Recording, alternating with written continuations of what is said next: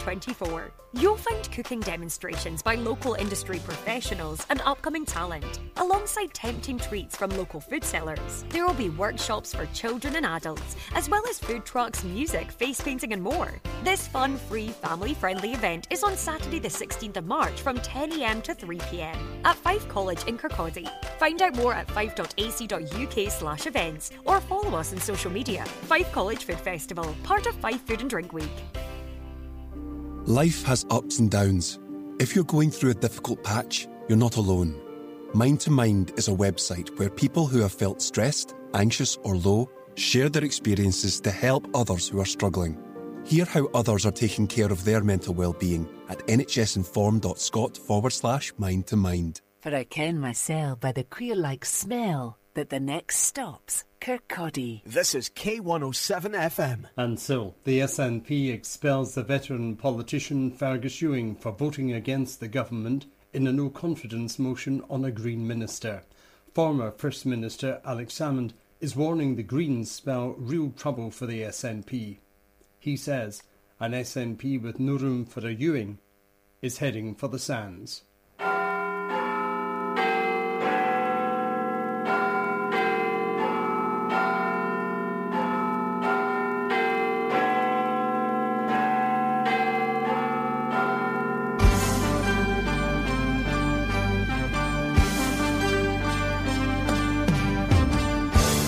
Minister says public inquiry into Emma Caldwell is being explored. Respected Highlands MSP Fergus Ewing is suspended by the SNP. And Downing Street rejects an immediate ceasefire in Gaza. From Caledonia Media, I'm Charles Fletcher with Scotland's favourite political show, The Week in Hollywood. The sacrificing uh, development of our own gas resource would not only decimate tens of thousands of highly skilled, well paid jobs in a form of economic masochism advocated by the wine bar revolutionaries in the Green Party, but also, but also make climate change worse. Actually, worse, not better. Martin Va, Fiskema. The trial and jailing of the killer of Emma Caldwell is dominating the Scottish news. The serial rapist Ian Packer murdered the 27 year old in 2005. He's been convicted of a string of sex attacks in what's been called a ruthless campaign of violence against women. Conservative leader Douglas Ross is calling for a public inquiry. Yesterday, after nearly 20 years, the murderer of Emma Caldwell was finally brought to justice. As well as her murder, Ian Packer was convicted of 33 offences against 22 women committed over three decades. He should have been behind bars years ago. This is what Emma's mother, Margaret Caldwell, told us this morning, speaking via her lawyer, Amar Anwar. They knew it was Ian Packer as far back as 2006, but they gave him the freedom to carry on attacking and raping vulnerable women like my Emma. And Margaret had a message for the First Minister. She said this If Mr Yusuf genuinely cares about the victims and my Emma, then he has no other option but to organise an independent public inquiry. And she continued, with respect, what are you waiting for? So will Hamza Yusuf take the opportunity today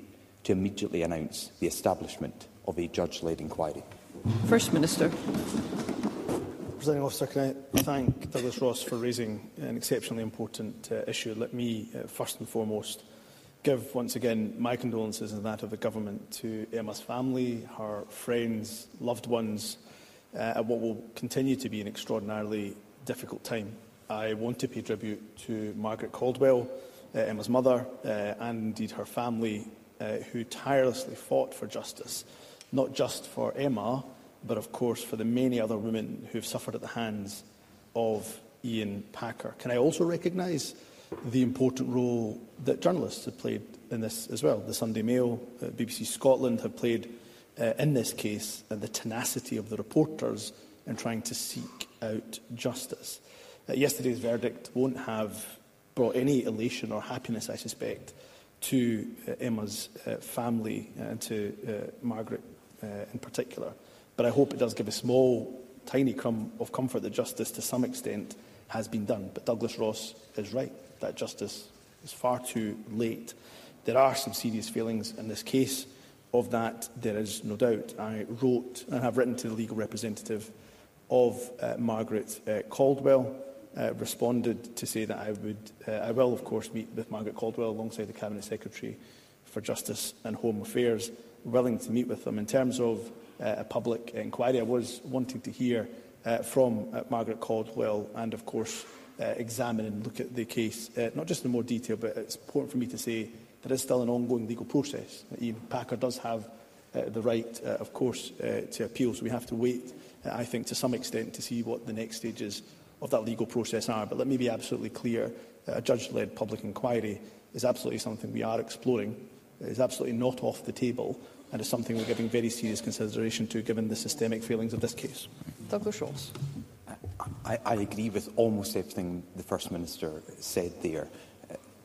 but it needs to be more than explored and, and not off the table. There are, of course, legal routes that still have to be uh, established and uh, finished, but we know there are major failings in this case that will not change uh, regardless uh, of an appeal. Uh, and again, this is what um, uh, Margaret told us this morning via her legal counsel, Amar Anwar. A judge-led public inquiry that acts without fear or favour, that is the very least my Emma and the many women who have spoke up deserve. For far too long, those in the police or Crown who failed us have remained in the shadows. She finished by saying only a judge-led public inquiry will reveal the corruption, the criminality and the motivation. Emma Caldwell's family and many other women who were attacked need answers now, not in another 20 years. They need a free and fearless public inquiry that victims and their families can fully trust. So I think the First Minister does need to say today that he agrees to that judge-led inquiry, and we are calling for that to be led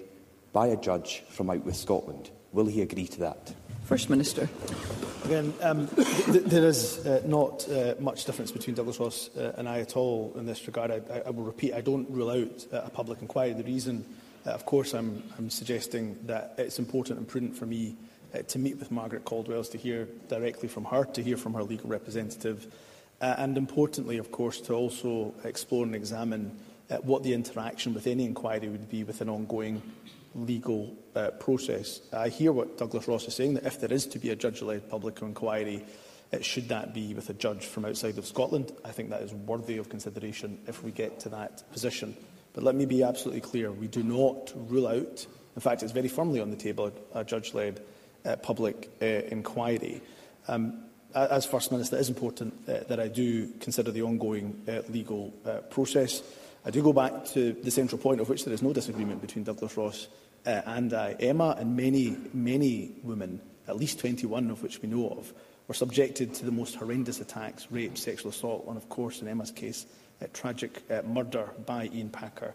They were ultimately let down by failings in the justice system and clearly failings uh, from the police service at the time. I do commend the bravery of the many other uh, many women who have come forward to speak bravely uh, about their experiences in the pursuit uh, of uh, justice. So I, I go back to my central point, uh, presiding officer. Uh, I will meet with Margaret Caldwell. I will meet, will meet, will meet with her legal representative. uh, and I am very open to the suggestion, to the idea, to the calls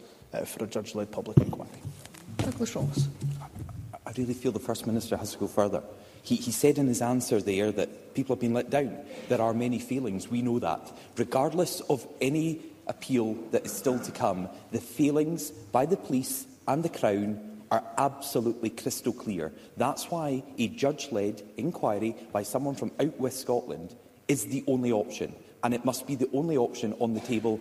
And I think the First Minister just needs to take the opportunity today to agree to that, to announce that. Because an inquiry led by a judge from out West Scotland will get to the bottom of what happened here. Because these were not just mere accidents by Police Scotland or the Crown Office. It seems that evidence was deliberately ignored and suppressed. The truth only emerged after years of campaigning by Emma's family when a former detective, Jerry Gallagher, stepped forward as a whistleblower. He publicly identified Ian Packer as a suspect in the media. It's utterly shocking that the response from the police was to launch a surveillance operation targeting the journalists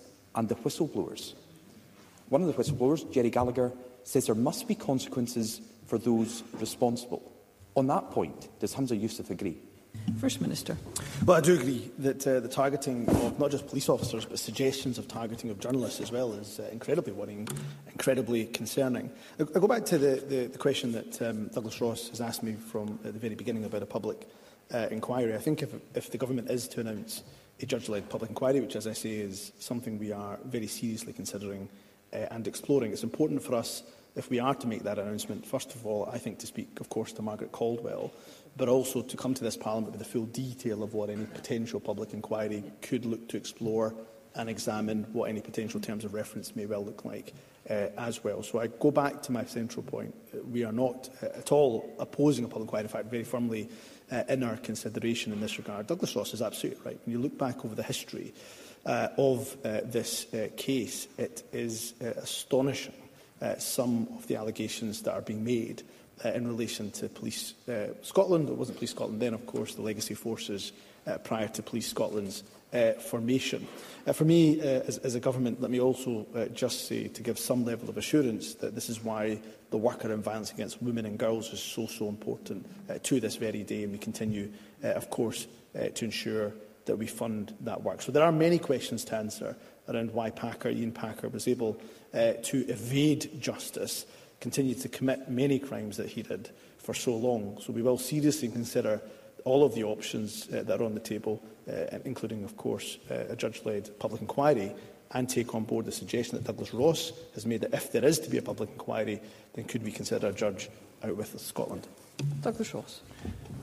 Emma Caldwell, her grieving family and Packer's many other victims were betrayed by what was one of Scotland's worst policing scandals.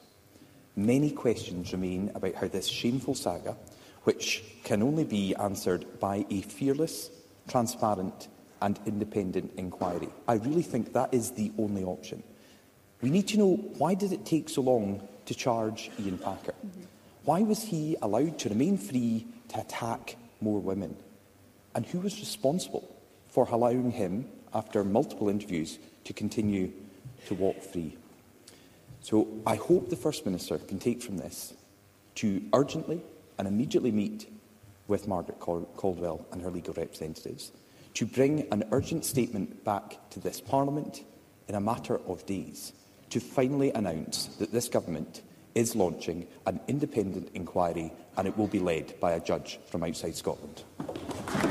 First Minister. So I think uh, Officer Douglas Ross uh, is right. There are lots of questions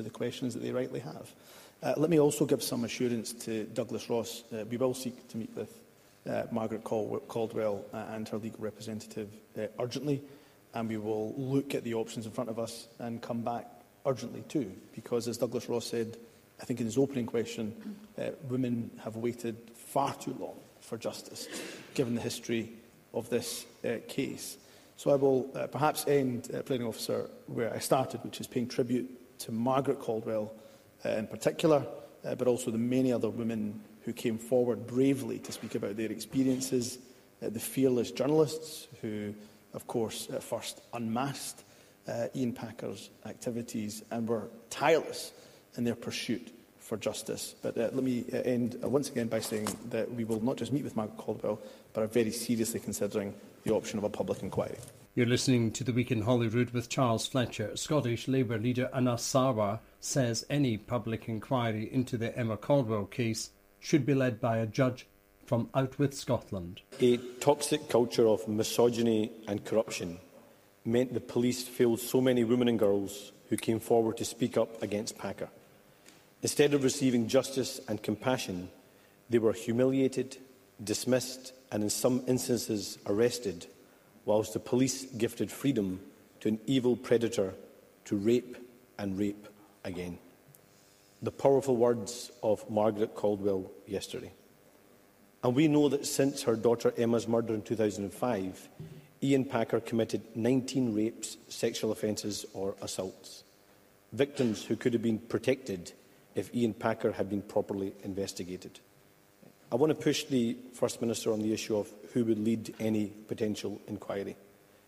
This injustice has spanned 19 years And in that time, we have had five Lord Advocates and six Chief Constables. So does the First Minister agree that for any inquiry or indeed review to be truly independent, it requires it to be led by an individual separate and independent from Scotland's criminal justice system? First Minister. Well, the Gannis Hour, uh, much like Douglas Ross, makes some very important points in this regard. Let me come to a, a few of them if I can. Uh, first and foremost, Anna Sauer is right. We still in Scotland have a a serious problem with misogyny. And I know there's a lot of cross-party consensus uh, around some of the actions that the Scottish Government is taking forward to tackle violence against women and, uh, and girls. Uh, I will hope to bring a debate to this Parliament on the issue of positive masculinity, which in itself is, of course, uh, designed to try to remove and, and, and, and eradicate some of the toxic behaviours uh, that we see uh, from some uh, young men uh, and boys in our society. So on that point, there is uh, little difference between us on the need to tackle that pervasive issue in our society. Uh, in regards to the failure and the timeline of the multiple failures from the justice system in relation to Emma Caldwell's murder, um, as I said to Douglas Ross, I think there is a strong argument for whichever type of review, or if there is ultimately a, a, a judge-led public inquiry, then there is a strong argument Uh, that, that the inquiry is led by somebody uh, out with uh, Scotland. So I don't uh, uh, remove that option uh, from the table. It's very firmly on the table, very firmly a part of our consideration. But as I said to Douglas Ross, there are few considerations we have to give rapidly, urgently, around the ongoing legal process that is currently uh, still uh, happening. Uh, and also, of course, hearing from Margaret Caldwell directly herself. I haven't had that opportunity to do so, of course, waiting for the conclusion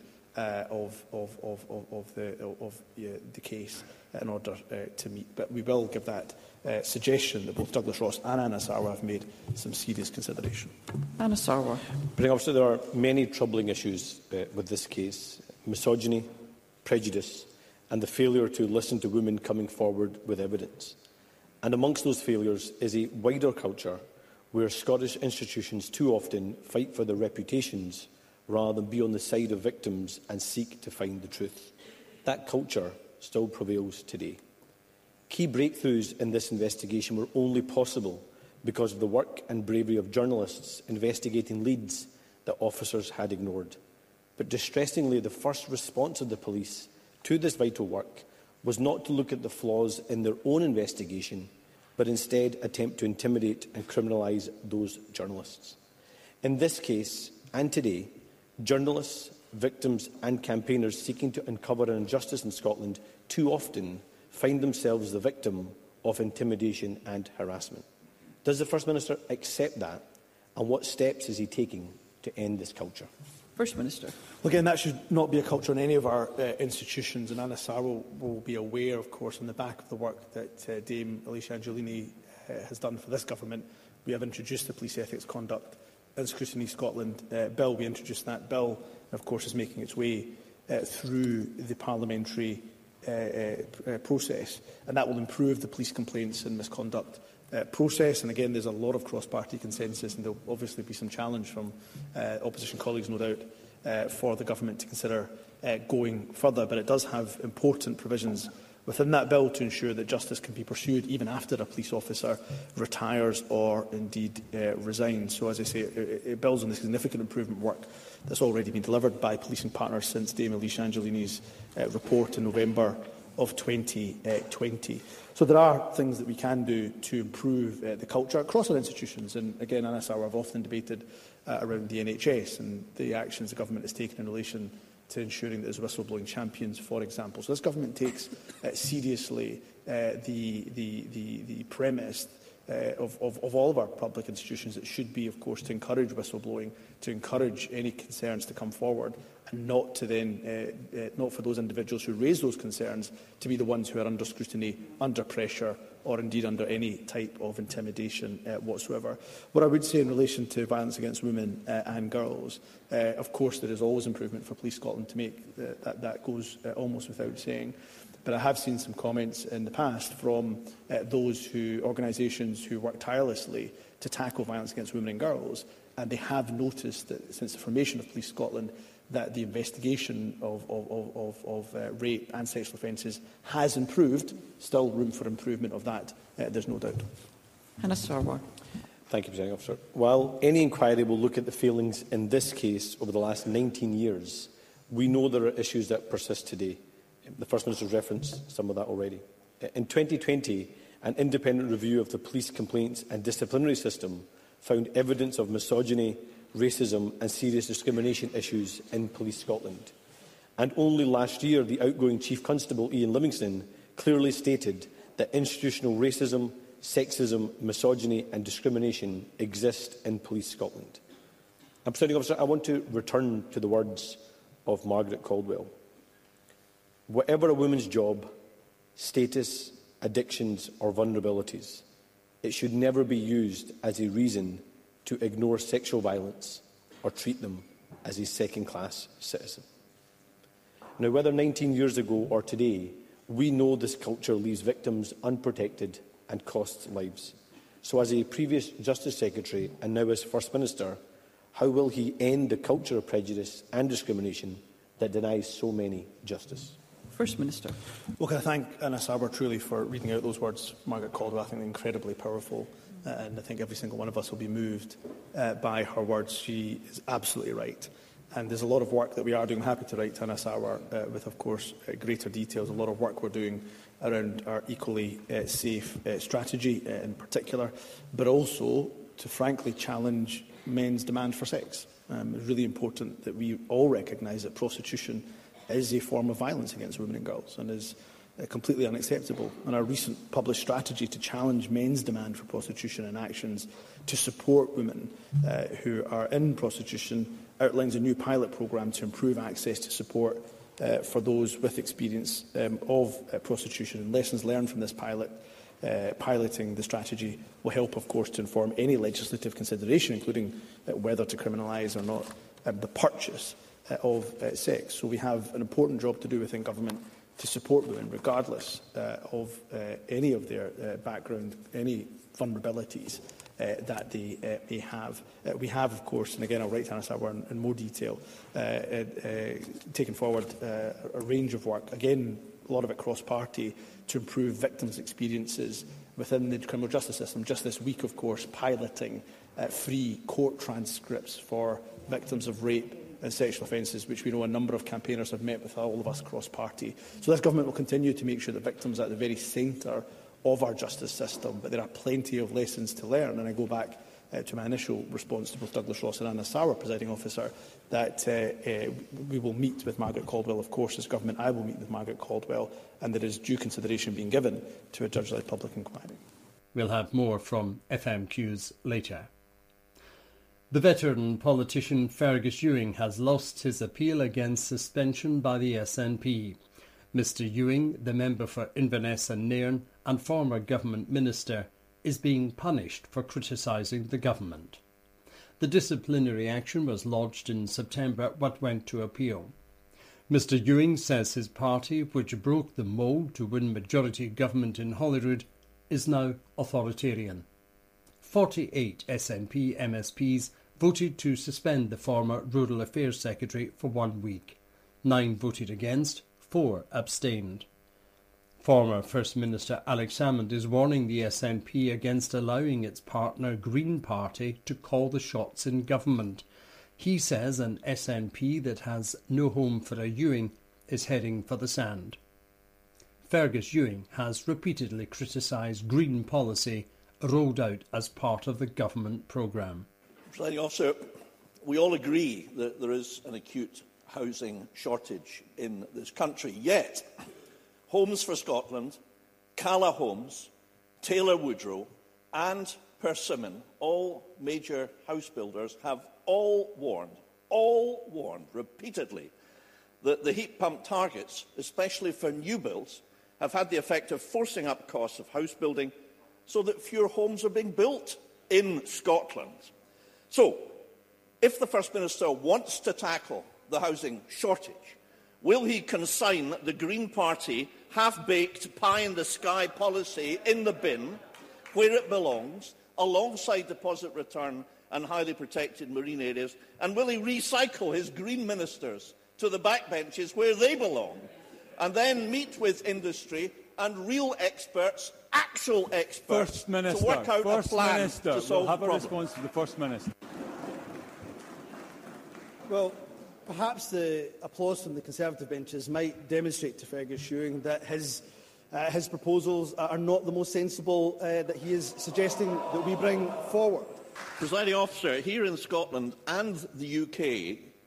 we will need and continue to need and rely on gas for decades to come. Uh, the gas is imported in many cases from the USA, but their gas is produced with over four times, four times the carbon emissions of Rosebank. Therefore, does the First Minister agree with me that sacrificing uh, development of our own gas resource would not only decimate tens of thousands of highly skilled, well paid jobs in a form of economic masochism advocated by the wine bar revolutionaries in the Green Party, but also, but also make climate change worse,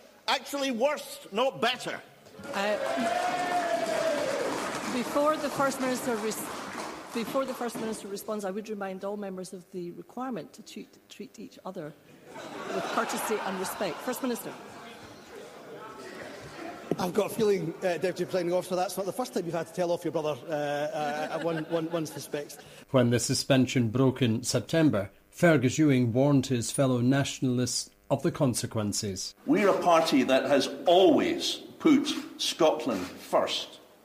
And that means, to me, putting the interests of the people of Scotland first. But in good conscience, and it grieves me to say this, I don't believe that that is any longer the case. What am I to do now? I chose to defend my constituents' interests uh, and let the cards fall where they may. Fergus Ewing currently suspended by his fellow members of the SNP for criticising the government. An SNP spokesman says discipline is a matter for the parliamentary group. To London now and the House of Commons, where the Speaker remains under pressure over the shenanigans in the House last week. That saw precedent broken and Labour take advantage of an SNP business day. The SNP is still calling for a vote on a ceasefire in the Israeli Gaza conflict. The Speaker initially said that could happen, but he's backpedaling on it now. SNP leader Stephen Flynn. Yeah. Yeah. Mr. Speaker, 30,000 people dead, 70,000 injured, 1.5 million sheltering in Rafah, 300,000 living in what is considered to be feral conditions in northern Gaza and of course 100 hostages still tragically held by Hamas. It is the horror of those numbers that demands that this House have its say, just as it is the horror of those numbers that show that this House should demand an immediate ceasefire. Now, President Biden has indicated that that ceasefire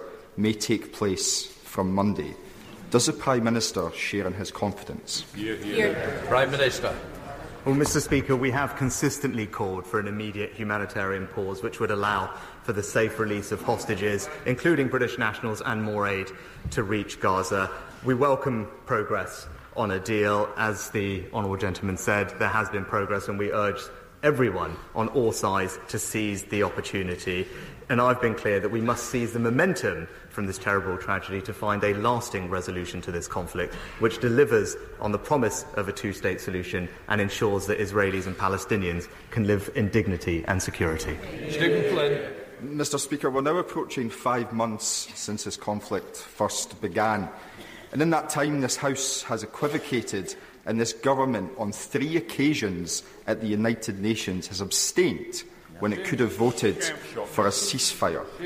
Abstentionism is not leadership.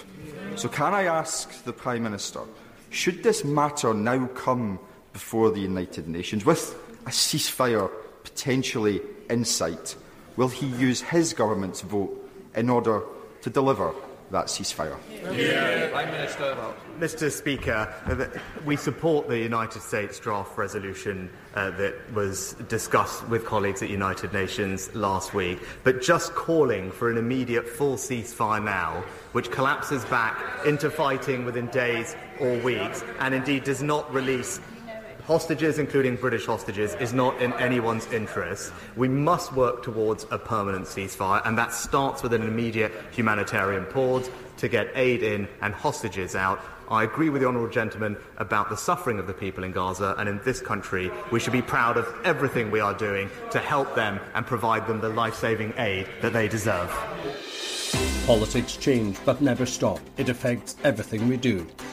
I'm Charles Fletcher with The Week in Hollywood.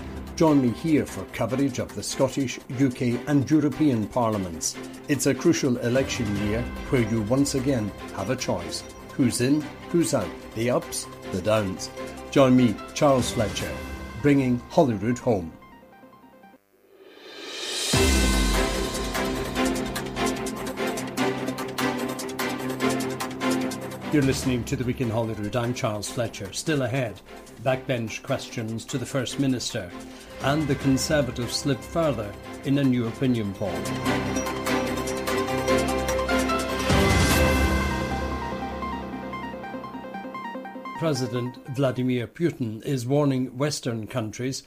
they risk provoking a nuclear war if they send troops to fight in the Ukraine. He claims Moscow has the weapons to strike targets in the West. The war in Ukraine has triggered the worst crisis in Moscow's relations with the West since the Cuba Missile Crisis in 1962. Vladimir Putin has previously spoken of the dangers of a direct confrontation between NATO and Russia but his nuclear warning on Thursday is one of his most explicit. The Scottish Parliament has passed the government's budget bill. Finance Secretary Shona Robertson says her spending plans will protect frontline services. The £60 billion package includes funding to pay for a council tax freeze nationwide. Councils across the country are balking at a freeze. They say they simply can't afford it. Argyll and Butte Council says it'll go ahead with a 10% rise in council tax this coming year. Glasgow has agreed the freeze, but the consequences there include losing 450 teaching jobs over the next three years. The Scottish Government is warning councils will lose out on extra funding if they don't implement the freeze. Some Labour voices are calling on the Conservatives to bypass the Scottish Parliament and send Treasury funding direct to local authorities. The Scottish Conservatives are in Aberdeen for conference. They gather as a new opinion poll shows them slipping to their lowest share in the poll since Liz Truss was Prime Minister. The poll by Servation puts support for the SNP in the Westminster general election up two points at 38%. Scottish Labour is down one at 33%. The Scottish Conservatives are also down one on 15%. Time now on the weekend Holyrood to return to the chamber and join presiding officer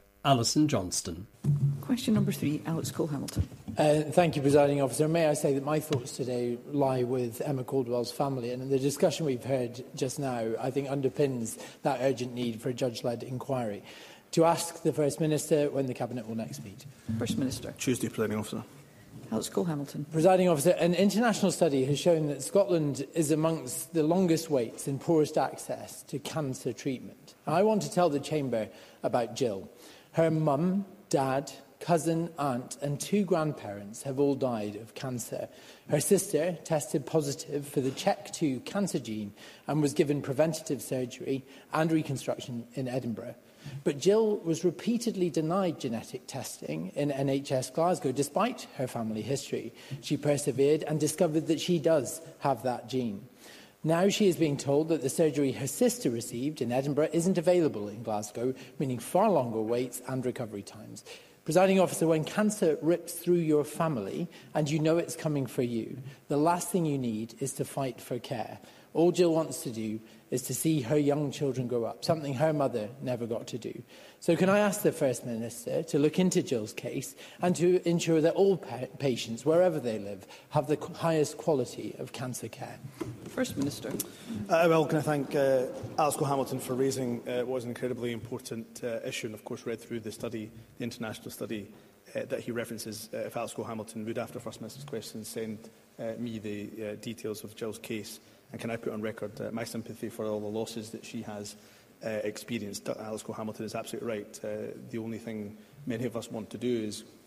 grow up with our children, see our children grow up, spend time uh, with them, uh, and have as much time with our loved ones uh, as uh, possible. So I'm more than happy to look into uh, this case. I can also uh, make sure that we send Alice Cole Hamilton some of the detail around the, uh, the improvements that we're making uh, within cancer care. It's still extremely challenging. There's no getting away from that. There's no uh, denying that uh, post-pandemic.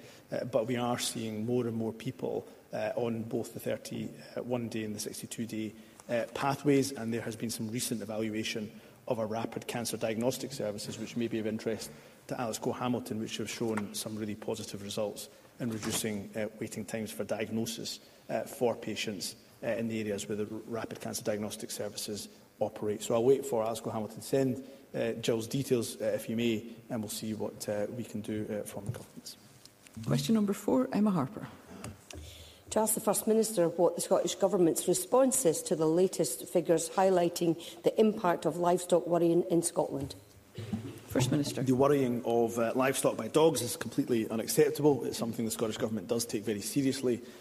recognising the very serious welfare and indeed financial impacts that uh, livestock worrying can have. Uh, the figures uh, quoted indicate that there, is still, uh, there are still individuals who do not recognise their responsibilities as dog owners and allow their dogs to chase livestock. Uh, ignorance of the law, of course, is no excuse whatsoever. So we, did, we welcomed, of course, the introduction of Emma Harper's Dogs Protection of Livestock uh, Scotland Bill, which came into force on the 5th of November 2021, and I thank her for her continued efforts in this area. Education is a key factor in the prevention of livestock winning incidents. The Scottish Outdoor Access Code is clear on the rights and responsibilities of land managers and of those exercising access rights, which is uh, widely published. Emma Harper thank the First Minister for that response. My Dogs Protection of Livestock uh, 2021 Act has proved successful in raising awareness of livestock attacks and worrying and in encouraging farmers to have the confidence to report livestock worrying incidents. However, NFU Mutual's latest report on rural crime shows that livestock worrying reports are increasing. Stakeholders, including the NFUS and Land and Estates, have called for a change to the Outdoor Access Code to mandate that dogs be kept on leads when in fields where livestock is present. So can the First Minister comment both on how the Government can continue to raise awareness of my Livestock Worrying Act and also on whether it will consider making such an amendment to the Outdoor Access Code as part of the upcoming Land Reform Bill? First Minister. I think all those points made by Emma Harper are well worthy of consideration Uh, she's absolutely right to highlight the difference made uh, by the legislation uh, this Parliament enacted on livestock worrying, thanks mainly uh, to her efforts in bringing the bill forward and guiding it into law. Uh, it's interesting to note that only now is the UK Government proposing uh, to legislate similarly to cover uh, England too.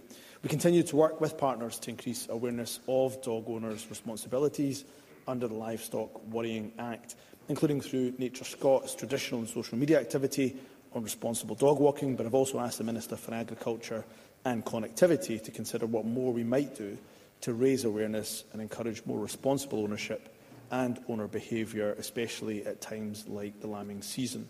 I note that some would wish us to review the access code, uh, as Emma Harper uh, references, and of course we'll give that consideration. But I think we can be quite rightly proud here in Scotland that we have some of the most open access to our land anywhere, and as a nation, we do want that to continue. Closing off the countryside it certainly isn't the answer here, and certainly not what uh, Emma Harper uh, is suggesting uh, at all. Uh, we want to encourage more people to follow and adhere to the, the Scottish Outdoor Access Code, especially in relation to responsible dog walking.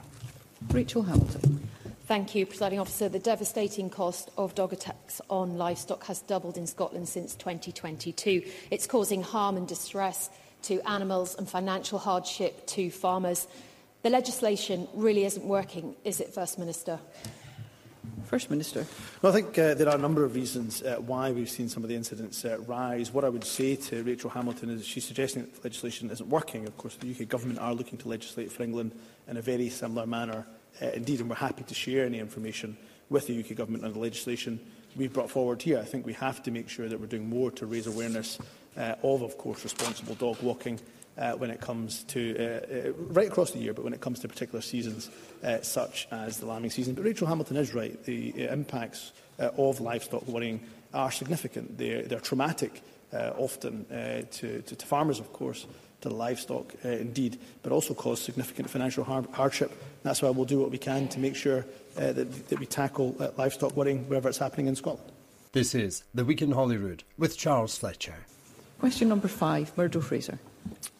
Uh, thank you, Presiding Officer. To ask the First Minister what action the Scottish Government is taking to prevent convicted sex offenders from changing their identity.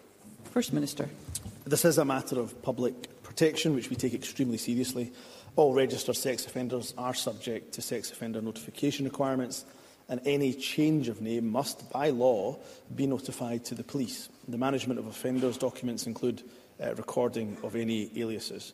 Uh, we became aware before Christmas that the UK Government were working on legislative changes, on name changes within their criminal justice bill, and we're very keen to align arrangements where possible, which is why we uh, may have made repeated requests at ministerial and official level to see the detail of proposed amendments. I'm pleased we received these amendments, but only this week. Uh, so we've therefore started the serious and careful consideration needed to examine how they would work in Scotland uh, and to the tight deadlines of the UK legislation. Murdo Fraser. Can I thank the, the First Minister for his uh, response? He will share my concern about uh, news reports at the weekend about an individual with convictions for sexual assault of children who changed his name and was then appointed president of the World Robert Burns Federation, where he had access to children participating in Burns competitions. And there are many other similar cases involving individuals whose convictions predated the creation of the uh, Sex Offenders register is clearly a very serious issue which potentially puts at risk children from predatory adults able to conceal their offending history by changing their names. So as the First Minister said, the UK Government are proposing changes in the law to protect children in these circumstances. He referred to work that's ongoing. Can he give us some assurance as to how quickly the Scottish Government can move to close this loophole in the law that otherwise might be very dangerous. First Minister.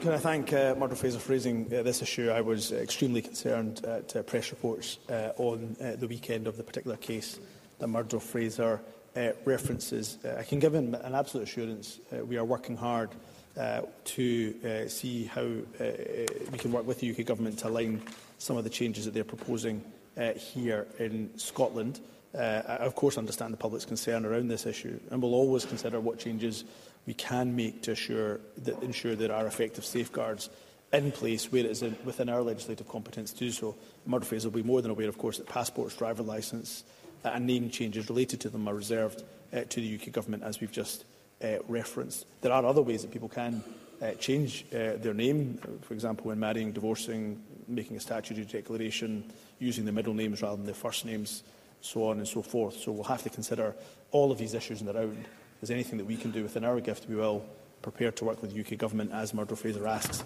uh, with urgency. Audrey Nicholl. Thank you. Can the First Minister provide an update on other measures to manage sex offenders, including licence, behavioural or prevention orders, um, and how they link with notification conditions, and if these have been updated?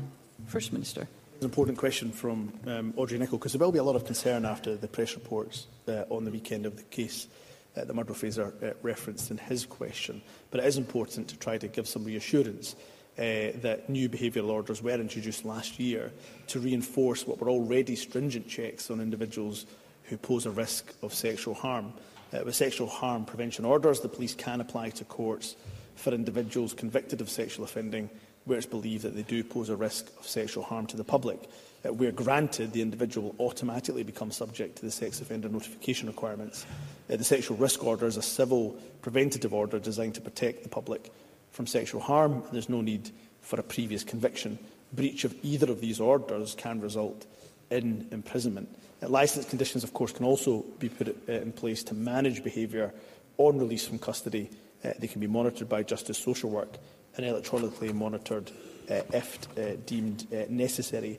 We do have, of course, as Audrey Nicholl will be very aware, a very stringent uh, MAPA uh, uh, uh, requirements uh, placed uh, on uh, offenders uh, as well. And in Scotland, the vast majority, majority of registered sex offenders uh, do comply with the notification requirements imposed upon them, in fact 93%, according to the MAPA annual report published in October last year. But uh, as I said to Douglas, uh, sorry, forgive me, as I said to Murdo Fraser uh, previously, that if there is more that we can do, whether it's within our own competence or working with the UK government uh, to safeguard, uh, particularly our children, but safeguard individuals from predatory behaviour, uh, then of course we'll seek to work with whoever we have to to ensure those safeguards in place.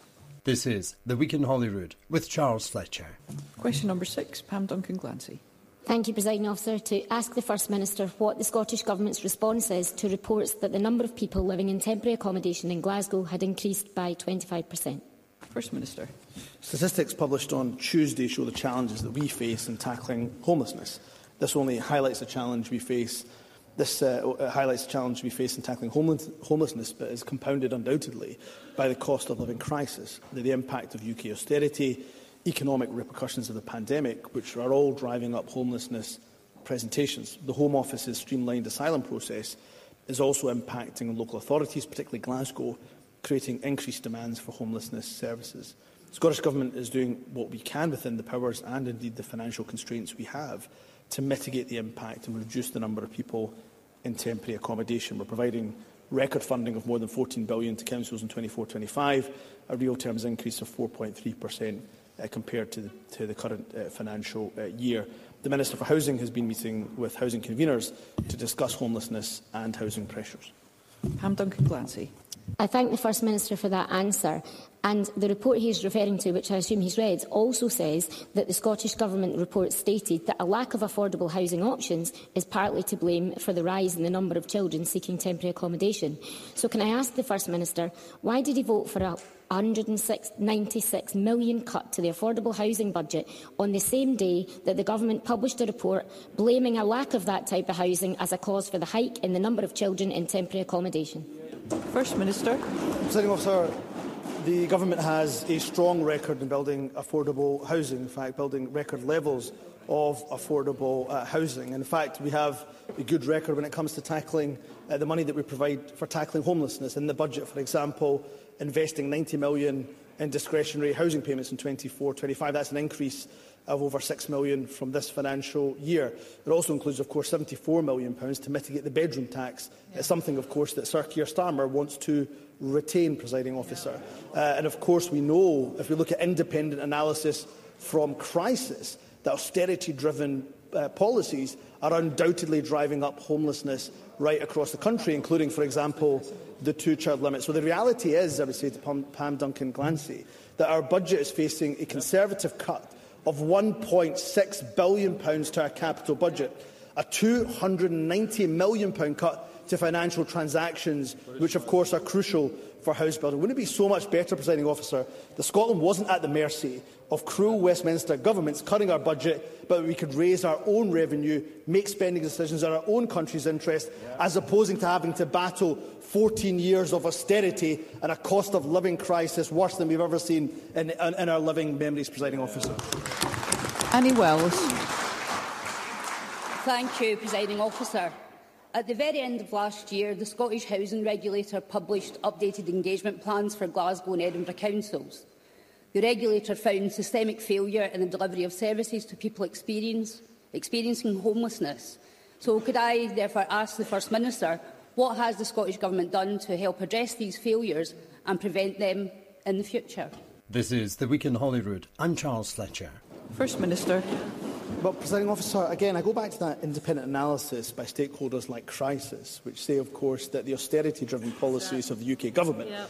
as what driving homelessness, yeah.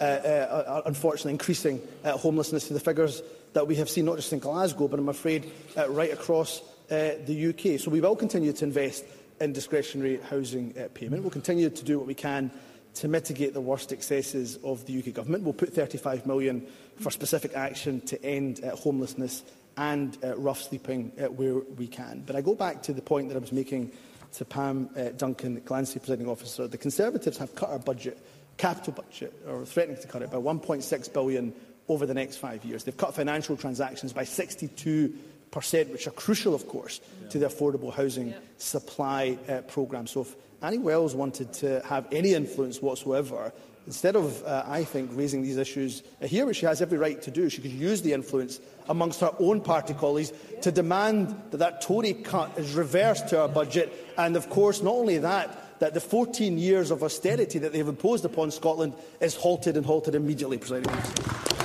Move to general and constituency supplementaries. If we can be concise, we'll have more, more members contributing. And I call John Swinney. Presiding officer, the First Minister will be aware that Police Scotland are investigating the suspected murder of Brian Lowe in Aberfeldy in my constituency on the 17th of February.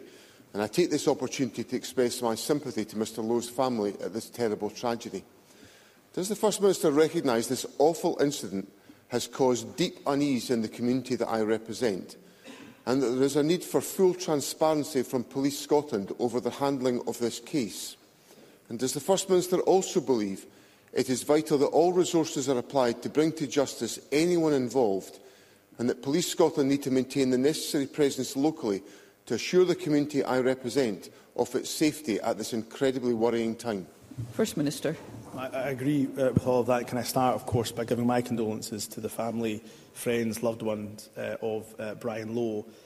And uh, can I also uh, ensure uh, that I give uh, as much reassurance as I possibly can to the community of Aberfeldy who are rightly uh, shocked, rocked in fact, by uh, this tragic incident. I, I will of course have to be careful what I say. It's a live uh, murder uh, investigation uh, and, and of course uh, is, is, is ongoing. But let me try to give as much reassurance as I can uh, to the community of Aberfeldy about uh, their uh, safety. I know that Police Scotland uh, will be taking this case, are taking this case extremely uh, seriously There are questions I know that have been asked mm. uh, given media reports in the last 24, uh, 40 hours in terms of the time taken between Mr Lowe's death and the post-mortem and the opening uh, of the murder uh, investigation. I've been absolutely assured, and I've sought these assurances, uh, that Police Scotland are working around the clock uh, in, in, into this murder investigation and will be seeking to reassure the community uh, uh, as they can. And I think the suggestion being made about an increased police presence is a sensible suggestion being made by uh, Mr Swinney, and I'll ensure that's fed back uh, through my office uh, to Police Scotland. While these issues are, of course, uh, at, the, at the behest of the operational independence of the Chief Constable, I think it's a very sensible suggestion uh, as well. And it should be said that Police Scotland um, have been appealing to any member of the public Uh, who may have any information to come forward. Anybody who is travelling through that area who may have, for example, dash cam footage to contact the police. Uh, and that can be done, of course, anonymously through Police Scotland's online portal uh, as well. But I go back to the, the point that uh, John Swinney was rightly raising around reassurances uh, from the community. I'll raise that with Police Scotland, but I'm certain Police Scotland will do everything in their powers to provide reassurance to the community of Aberfeldy. This is The Week in Holyrood. I'm Charles Fletcher. Tess White. Thank you, Presiding Officer. On Monday, up to half of the North East ambulance fleet, that's 18 ambulances, were stuck outside Aberdeen Royal Infirmary. A paramedic told the Press and Journal they are unable to help those most in need because they're repeatedly tied up.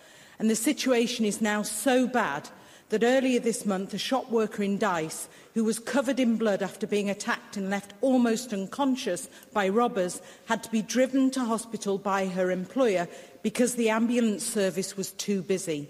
First Minister, what immediate action will the Scottish Government take to address the ongoing crisis across the North East? Thank you. First Minister. Tess White is, uh, right to raise uh, this issue. Uh, the level of ambulance uh, stacking, the waits, the turnaround times at the ARI in particular are simply uh, not acceptable. And I'm afraid uh, there, there is uh, no uh, reason uh, that can justify that level uh, of uh, weight. So I have been extremely uh, concerned about the reports uh, that we've heard from paramedics uh, directly. I'm more than happy uh, for the Cabinet Secretary for Health uh, to write to Tess White. I'm sure he does write to Tess White uh, with the full details of the conversations that we're having with Grampian and about some of the actions that they are taking. They are uh, looking at, for example, doing more uh, to, to increase uh, discharge planning to maintain patient flow, increase alternative care pathways for ambulance clinicians uh, to support patients in the community as opposed to coming uh, to ARI. ARI have also, NHS Grampian have also ensured that they're expanding the site's acute capacity and they've recently opened 32 new acute beds at the Aberdeen uh, Royal Infirmary. Uh, so therefore increasing the capacity that will help with inpatient flow uh, through ARI and hopefully help uh, the issue of ambulance stacking. But uh, this is a very serious issue. Uh, indeed, I'm not happy at all, I have to say, about uh, the continued uh, long ambulance turnaround times uh, at the ARI in particular. And I'll ensure the Cabinet Secretary for Health uh, writes the test white with full details of the actions that have been taken forward for this government. And that's The Week in Hollywood from Caledonia Media. I'm Charles Fletcher. Join me again at the same time next week or when it suits you best on SoundCloud or replay. Archiva.